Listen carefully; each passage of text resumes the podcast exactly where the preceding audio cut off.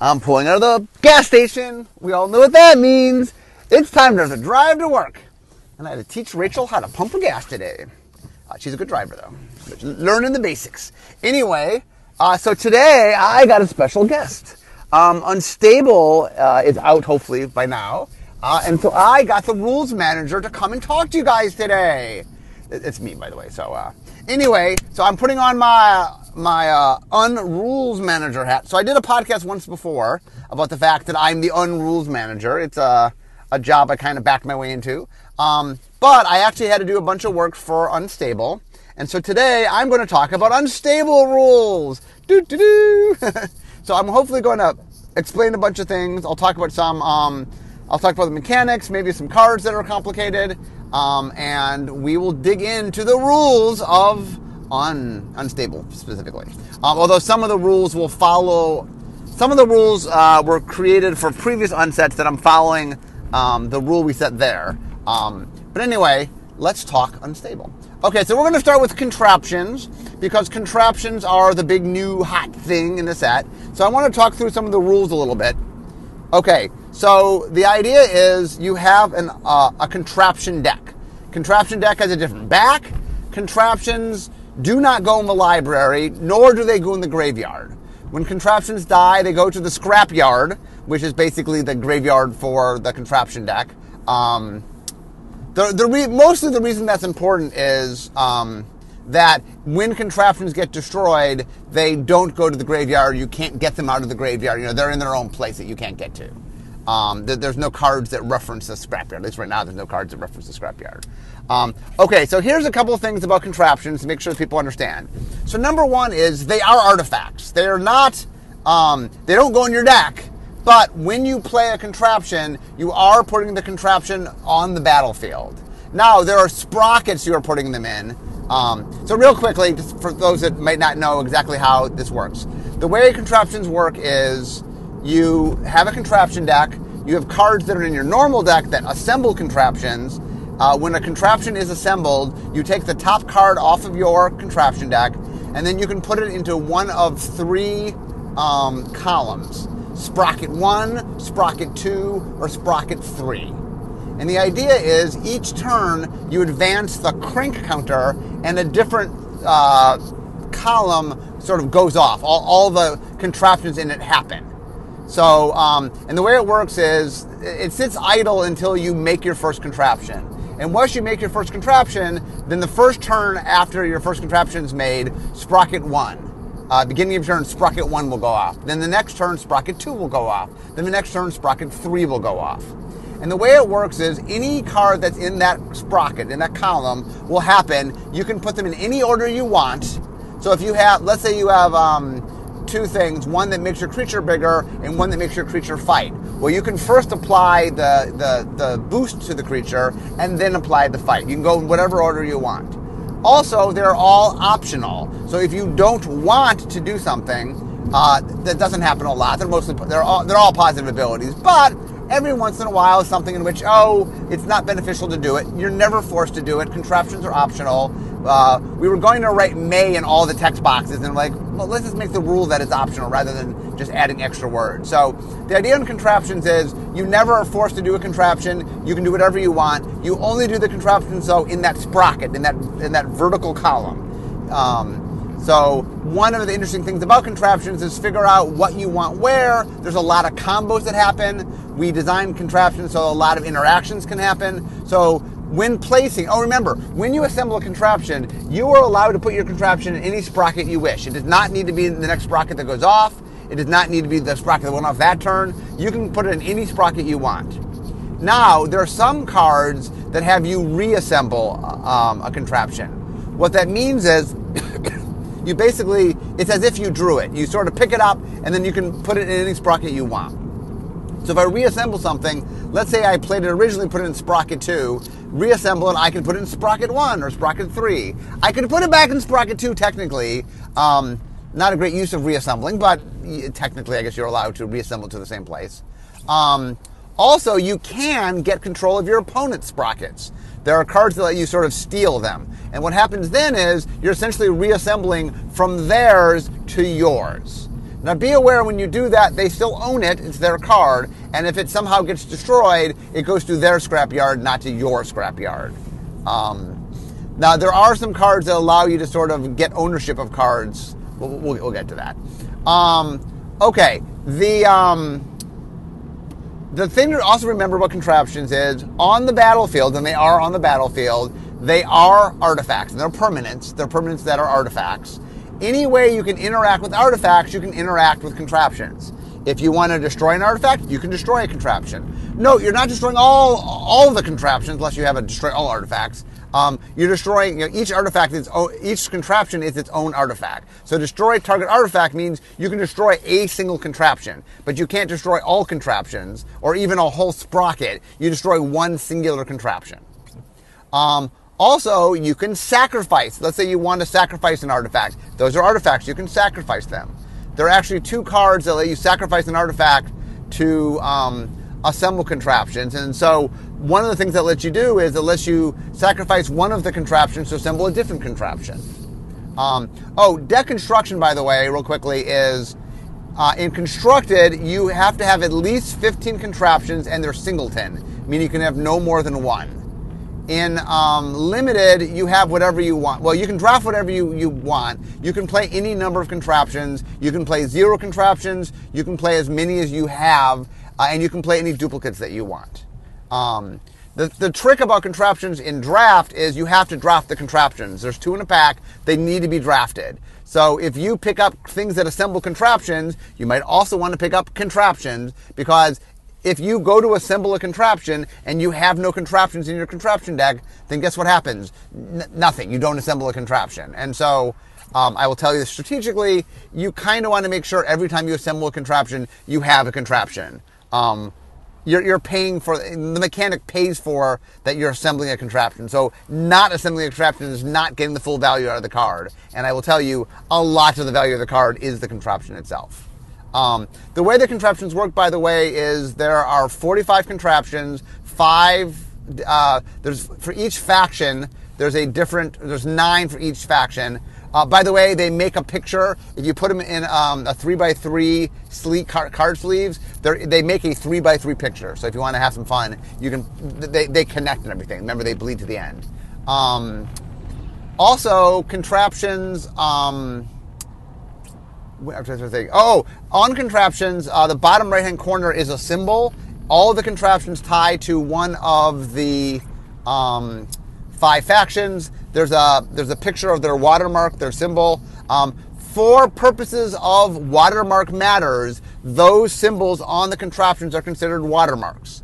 So anytime it talks about if you if you have a card that does such and such, those are contraptions. Um, so some cards say you can sacrifice a blah blah. Well, that you know if it's the right one, you can sacrifice that. So those for things that care about watermarks, those are counted as watermarks. Um, so any other contraption questions? Um, I think that's all the contraption questions. Um, so let's let's segue. I'm say, I'll segue into watermarks real quickly because we're on watermarks. Um, so there are a bunch of cards that care about watermarks. Uh, there's some cards that care about specific watermarks, like if it has a spy watermark. Uh, and then there are a few cards that um, either uh, Watermarket as the land that just cares about it, unless you it, it makes two colorless mana, but you can only do, use it on cards that have watermarks. So all that's looking for is watermark or no. Do you have a watermark? Um, and oh, once again, let me. I forgot to mention this in the beginning. Uh, what we call the the silver rule, um, kind of like the golden rule, but the silver rule of Magic uh, I'm sorry, of, of unsets, is normal magic, black border magic, the way black border magic works is if I have a card, every card with that English title, um, with the same English title, works exactly the same. They're identical. They're all completely functional. In the unworld, that's not true. In the unworld, you need to care specifically what the version you are playing with has. The reason that is so is um, we care about things in silver border that we don't care about in black border. For example, artist, expansion symbol, watermark. And what can happen is the same card can have different expansion symbols or different artists or different watermarks, but be the same card. So in black border, you can't care about those things because they're they have to be treated. The cards have to be treated the same. Here, if I care about a particular watermark or care about a particular artist or care about a particular expansion symbol, I have to look at the card. I have to see what the card is. So for purposes of, of uh, watermarks, let's say I'm using Watermarket, um, it doesn't matter if there exists another copy of the card with a watermark. It's like, well, there is a version of this card that has a watermark. Ah, don't care. Does this version have a watermark? If not, so when watermark says it can cast any card, it means specifically cards with watermarks, not cards that have other versions that have watermarks. That's not how Silver Border works. It looks specifically at the card. Now there also is at least one card, um, stamp stamp of approval, that you pick a watermark and then it grants uh, plus one plus one to all creatures that have that watermark. Um, and so that one is, is looking at a specific watermark. You pick a watermark. Now that doesn't need to be a watermark from um, Unstable. It doesn't even need, it, it can be a black border watermark. That is fine. You could pick the Phyrexian symbol or the Mirran symbol or any of the guild symbols or any of the clan symbols. Um, for purposes of, um, people will ask, I, am going to be kind and say that for the five clan symbols, all the variance is the same clan. I'll, I'll, I'll, be nice about that. That the the wing of the dragon is the wing of the dragon, even though there's actually three slightly different versions of the wing of the dragon. We'll we'll call those the wing of the dragon and and, and be nice about that. Um, so watermark, like I said, watermark is the element normally on a card behind the text. Um, the Ravnica Guild symbols, the clan symbols, the Phyrexian mark, uh, the Planeswalker symbol on Story Spotlight cards. Um, those are what I refer to when I talk about watermarks. Okay, let's get to the other um, named mechanic of the set host and augment. Okay, so the way it works is uh, host creatures are just creatures. You can just play them. They look weird. They have a, a metal bar running through their art, and their text box is a little quirky in the way it's laid out. But basically, the way a host creature works is all host creatures have an enter the battlefield effect. When you when you play them and they enter the battlefield, they'll do their effect. Um, most of them are just vanilla creatures, other than their ETB effect. Um, the one exception, uh, they're all yeah, they're all vanilla creatures, except uh, there's the one um, flying ro- robotic uh, uh angel that's um, that's flying. Uh, now, so the idea is I play a host creature. It's a normal creature. I, it just it's a creature. I can act like, you know, there's nothing weird about it game wise. It's a creature. The layout is weird because we're trying to help you with the augment mechanic, but it, it, it is um, just works like a normal creature. Okay, augment is uh, augment are creature cards, meaning if I care about something being creature, if a card says discard a creature card, they are a creature card. Search your library for a creature card, they are a creature card. The thing about augment is you can't cast them. They have no mana cost. But they do have an augment cost. So the way an augment cost is if you have this in your hand and there's a host creature that you control on the battlefield, you can augment the host. So augment is only usable on host creatures. So don't play augment cards in your deck if you don't have host creatures.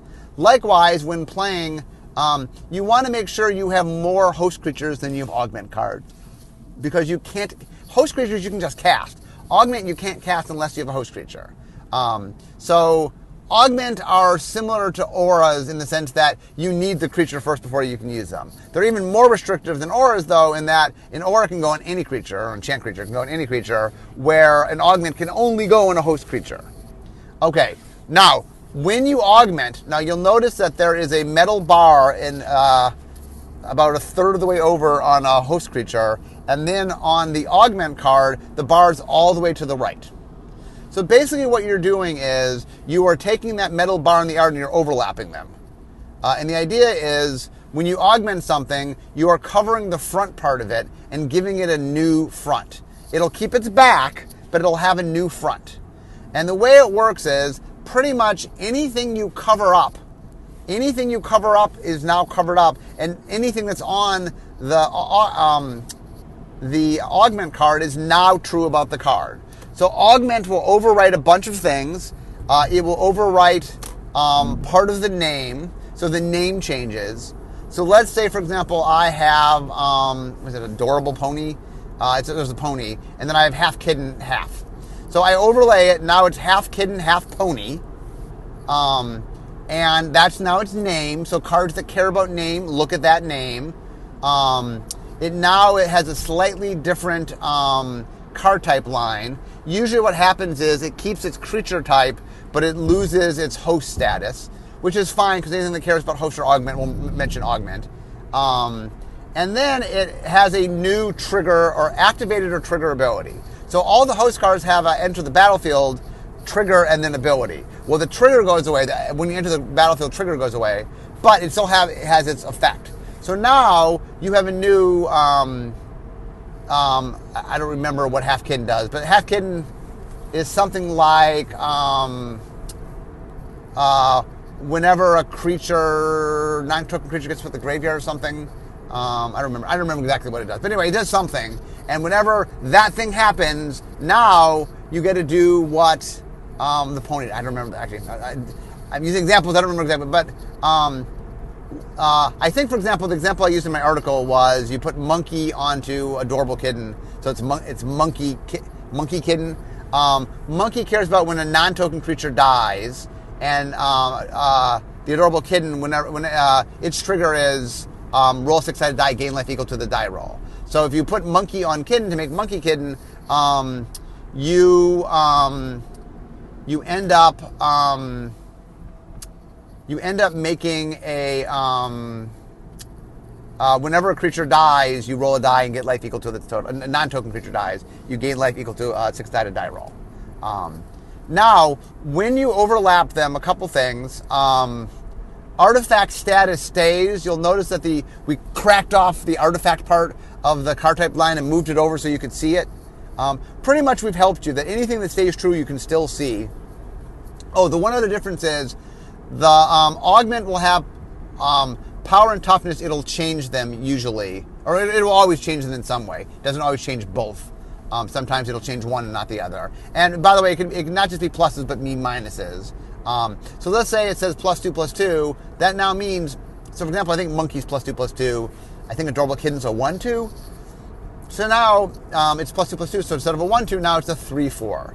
Um, now, when you augment a creature, it's considered a singular creature. So if I if somebody destroys the creature or does something to the creature, the whole creature is affected. It is not it is not um, the two cards have merged into one singular creature. So anything that now cares about it treats it as a singular creature. The fact that it's made up of two cards doesn't matter. They they they they've been uh, augmented, and so now it's a, it's a singular creature. Okay, the other mechanic. Um, well, the, the, uh, the only two named mechanics were uh, contraptions and host and augment, but there is a, a, few more non sort of named things. I talked about watermark theme. Um, so there's a mechanic that we called outside assistance. It's not named. That's just the nickname R&D uses. Outside assistance, and I think there's eight cards to do this. Um, the way outside assistant works is it requires you to go get somebody who's who's never played in the game that you're doing. So that means is outside assistance means I have to get somebody that not only isn't current, currently playing in the game, but hasn't played in the game. Um, you can't go get back somebody that got played and got knocked out in a, in a multiplayer game. Um, what you need to do then is you need to go get those people and do the thing that it asks you to do on the card. Um, does that person have to know magic? Nope. Um, the, I mean, the, the only time that you might want someone that knows magic is Kindslaver requires them to play the turn. Um, not that you couldn't get a non-magic player to do it, but it, it's going to be trouble. It's going to be trouble. It's going to be hard on that one card. But the rest of the cards is like, hey, pick something, and so they can pick something. You know, pick a card in my hand, or pick a creature that's attacking. You know, so um, the other thing is you are allowed outside assistance to use a phone. You can text somebody you can um, call somebody on the phone. You might need to give them information so they know what to choose from. Like it might be, here's your choices, here's a picture of your choices or something. Um, but the idea is you got to ask somebody that's not part of your game. It can be somebody in another game. It can be somebody working at the shop you're playing at. It can be somebody walking by in the street. It can be your mom if you're playing in your kitchen. It, it just needs to be somebody. And that person doesn't have to have any knowledge of magic. In fact, a lot of fun things can happen when you involve people that don't know magic into the magic game. Also, a lot of fun things can happen when you involve magic players into a magic game that's another game. Um, but the key to outside assistance is that you need to pull in somebody that hasn't played. Um, the other thing that's a big theme in the set is die rolling. So, with one exception, all the dice rolling in unstable is six-sided dice. And when we say six-sided dice, we mean a die that has an equal chance, has six sides, has an equal chance of rolling all six sides, and there's a one, a two, a three, a four, a five, and a six on each of the sides. That's what we mean by six-sided die. Uh, Sword of Dungeon Dragons does let you roll a 20-sided die. Um, so one of the things you'll notice is sometimes we say six-sided die, and sometimes we say die roll. Um, if we usually when we tell you to roll something, we will tell you to roll what we mean for you to roll, which is either six-sided die or 20-sided die. Um, the cards that care about a die roll will often say die roll. So, um, and there's a couple different ways. There's, I think, one or two cards that care about um, if you rolled a die, and there's a bunch of cards that care about what you rolled. If the card cares about an outcome, then it's looking for a number. So as long as you rolled a die that the, the it created a number, then you are fine. Um, but if you are rolling a planar die or something else, also when it when you have a card that cares about die rolls, it is only caring about die rolls that are forced by a card in the game. Meaning you can't oh, I have to discard a card. I'll roll a die to figure out which card I discard randomly. That doesn't count as a die roll for purposes of die roll mattering. Nor does it count as a die roll for re-rolling dice. Um, that is only talking about um, if you roll a die for the sake of a card. Note that um, not only does unstable have die rolling, but unglued also has some die rolling. Those will those cards will work together. Okay, so there's a couple things you can do with die rolling to affect die rolls. Number one is you can re-roll a die. How does that work? So if I roll a die and I have an effect that lets me re-roll a die, um, then you are allowed to re-roll a die before the die effect will take effect. Um, I know there's some squishy rules thing here. Um, basically, what I'm saying is if you're going to reflip a coin or re-roll a die, the things that let you do that let you do that. Before they resolve, they let you do that. Um, now, there are things that care about rolling a die uh, and care about the results of rolling a die. They look at both the original roll and the re-roll. For example, there's a card called As Luck Would Have It that wants you to get up. Uh, every time you roll a die roll, you get counters equal to the die roll, and you're trying to get to 100, and it's an all to win condition. Um, that does count originals and re rolls. Every time you roll a die, it just looks at, oh, I rolled a die, what what I get? Um, the, but for the sake of caring about the dice, if you re-roll it, you don't get to choose. It is now the new roll. Let's say I roll four and then I choose to re-roll it. Now I roll two. Uh, I have a two. I can't. I can't count the four. Now there is a there is an effect or two that lets you roll an additional die and choose which one not to include, like um, the other uh, th- uh, other thumb of other uh, other Krark's thumb or Krark's other thumb. It's called. Um, so when you use that, you can roll two and then pick the one not to include. Now the interesting thing is when you roll two and pick one not to include. Uh, I believe that doesn't get counted by things that care about die rolls because one of them sort of didn't happen. Um, I, will double check on that one, but uh, I believe that's how we ruled it. Um, the um, the uh, anyway, the other thing that can happen is you can have your die roll affected by snickering squirrel or um, uh, these other squirrel, squirrel uh, what's called squirrel power, squirrel power or something, um, uh, and they can make your die roll increase by one or by two. Um, so the idea there is um, when you can roll a score higher than naturally exists on the die. If I roll a six, and I have uh, Squirrel, it's a seven. Uh, so whatever you roll, you just it's one higher, and it doesn't matter whether the dice actually does that or not.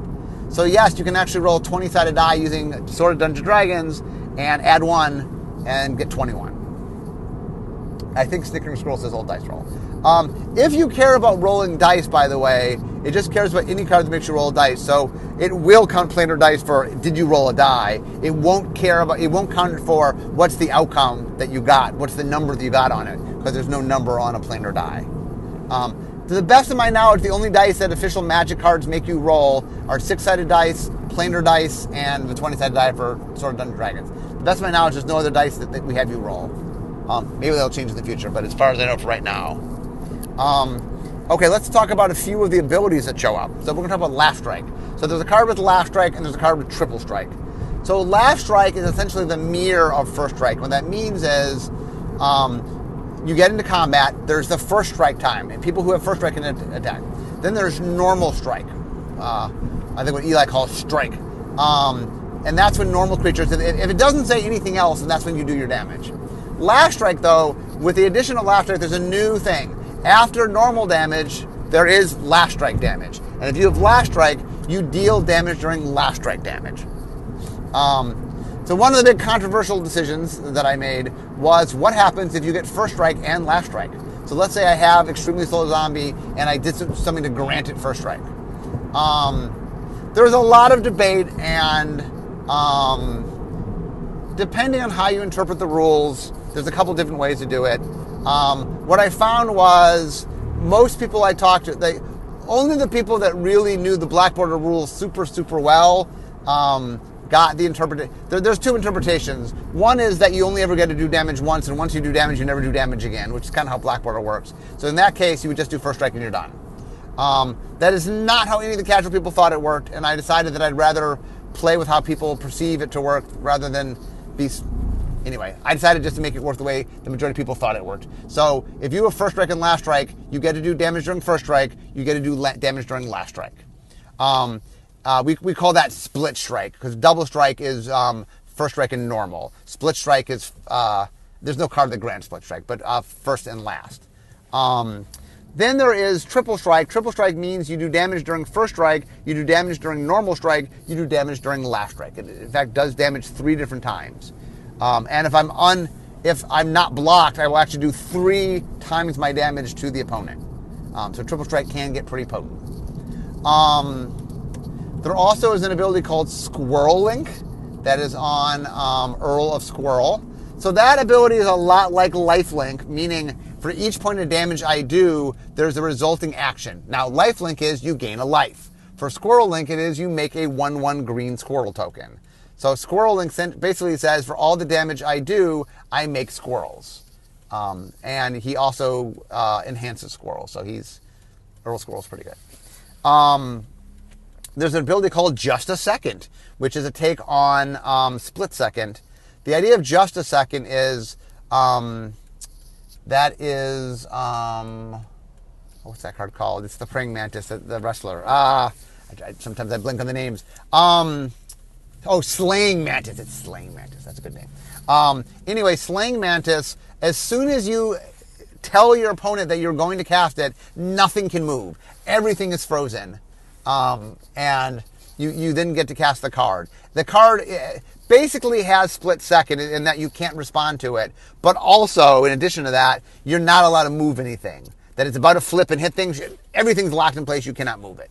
Um, and that, so, um, yeah. Uh, uh, another card that causes some confusion uh, is a card called Over My Dead Bodies. Um, this actually might be the most confusing card in the set. Um, uh, either that or there's a, the, the ninja that's in hand and play is also confusing. Um, okay, so the way it works is when your creatures die, they go to the graveyard as normal. But when you attack or block, um, creatures in your graveyard get to attack or block as if they were on the battlefield, but with the caveat that they can only be blocked um, by other creatures also in the graveyard. So essentially, what you've done is you've created two zones, and one zone. It's kind of like shadow. It's kind of like the creatures in your graveyard have a special graveyard shadow in that they can only be blocked by other creatures in the graveyard. Now, all the creatures in the graveyard have an ability called Undeath Touch, which is just me being funny of it's death touch for dead things. Um, what that means is if you're ever damaged by a creature in a graveyard, um, by, a, by, if a creature is ever damaged by a graveyard, uh, it just it's removed, it's exiled. So the idea essentially is when you're fighting in the graveyard, any damage will remove you from. So a lot of things you got to figure out when you're attacking in the graveyard is be aware that uh, your big creature can be taken out by their tiny creature. Um, now, the way it works is when we say can, can, be treated as if you're attacking or blocking, during the window, any creature that's attacking or blocking can be interacted with effects that affect creatures, uh, can affect attackers or blockers, or just any creatures.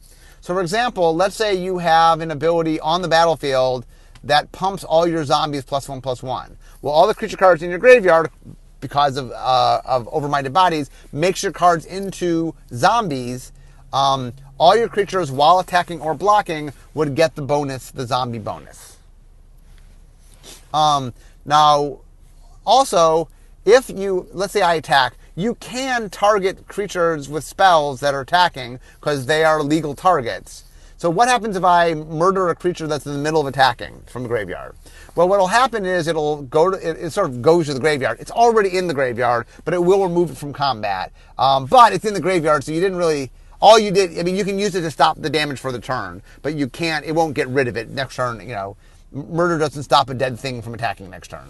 Um, you can exile them uh, in cards that, uh, either cards that exile cards in the graveyard or cards that exile creatures if it's an instant that you can do during combat. Um, you can't exile things and then they're gone. Um, uh, so let's talk about um, what's the ninja's name? It's like Masterful Ninja. Um, the ninja has this ability that's very similar to yet another yet another Aether Vortex. Um, in that it can be at two zones at once. The difference here is when in your hand, you can activate it to be both in your hand and on the battlefield. Um, and what that means is it gets the benefits of being in the hand and it gets the benefits of being on the battlefield. If anything ever happens to it, meaning if it dies, it goes to the graveyard, meaning it would leave both your hand and the, the battlefield and go to the graveyard. Likewise, if you're forced to discard it, uh, it it goes to the graveyard. and leaves both hand in the graveyard. Um, so the idea is it exists in both zones. It gets any benefit from being in each of the zones, but it um, if it ever leaves one zone or if it ever gets sent to the graveyard, it leaves both zones. Um, the card has to be um, now you can play Masterful Ninja. I'm not sure why you'd want to, since you get most of the benefit of activating your hand, but eh, if you need to, you can. Um, but it has all properties of being on the battlefield. You can sacrifice it, but note sacrificing it will require, require you to discard it. Um, that when it goes to the graveyard in one zone, it goes to the graveyard in both zones. It doesn't then, it doesn't then say, well, I'm, not, I'm now in hand and in graveyard. It, doesn't do that. Um, how am I doing on time? I'm, I'm, I'm, I've gotten to work. Oh yes, okay. Well, I've had a good 30 minutes. Um, anyway, um, there are still other questions. I mean, I, I, was trying to answer the major ones today, at least how the major mechanics work. Um, there will be other questions, and if, if, if this is popular, maybe I'll do I'll go do some card by card questioning. Uh, there is plenty of rules. I I, the, I think the rule the FAQ is like 60 pages long, so there's a lot and lot of different uh, rulings that had to be made. But anyway, I will. Uh, I'm now pulling up to our parking lot, so I'm gonna I'm gonna park. Um, but anyway, uh, I hope you guys enjoyed this. Um, it's not often I get to talk rules because uh, it's not often I get to be the rule manager, but in Silver Border world I am. So I guys hope, hope you enjoyed the discussion today. But anyway, I am uh, gonna. I'm, I'm, We all know what it means. I'm here. Yeah, we all know what that means. It means the end of my drive to work. So instead of talking magic, it's time for me to be making magic. I'll see you guys next time.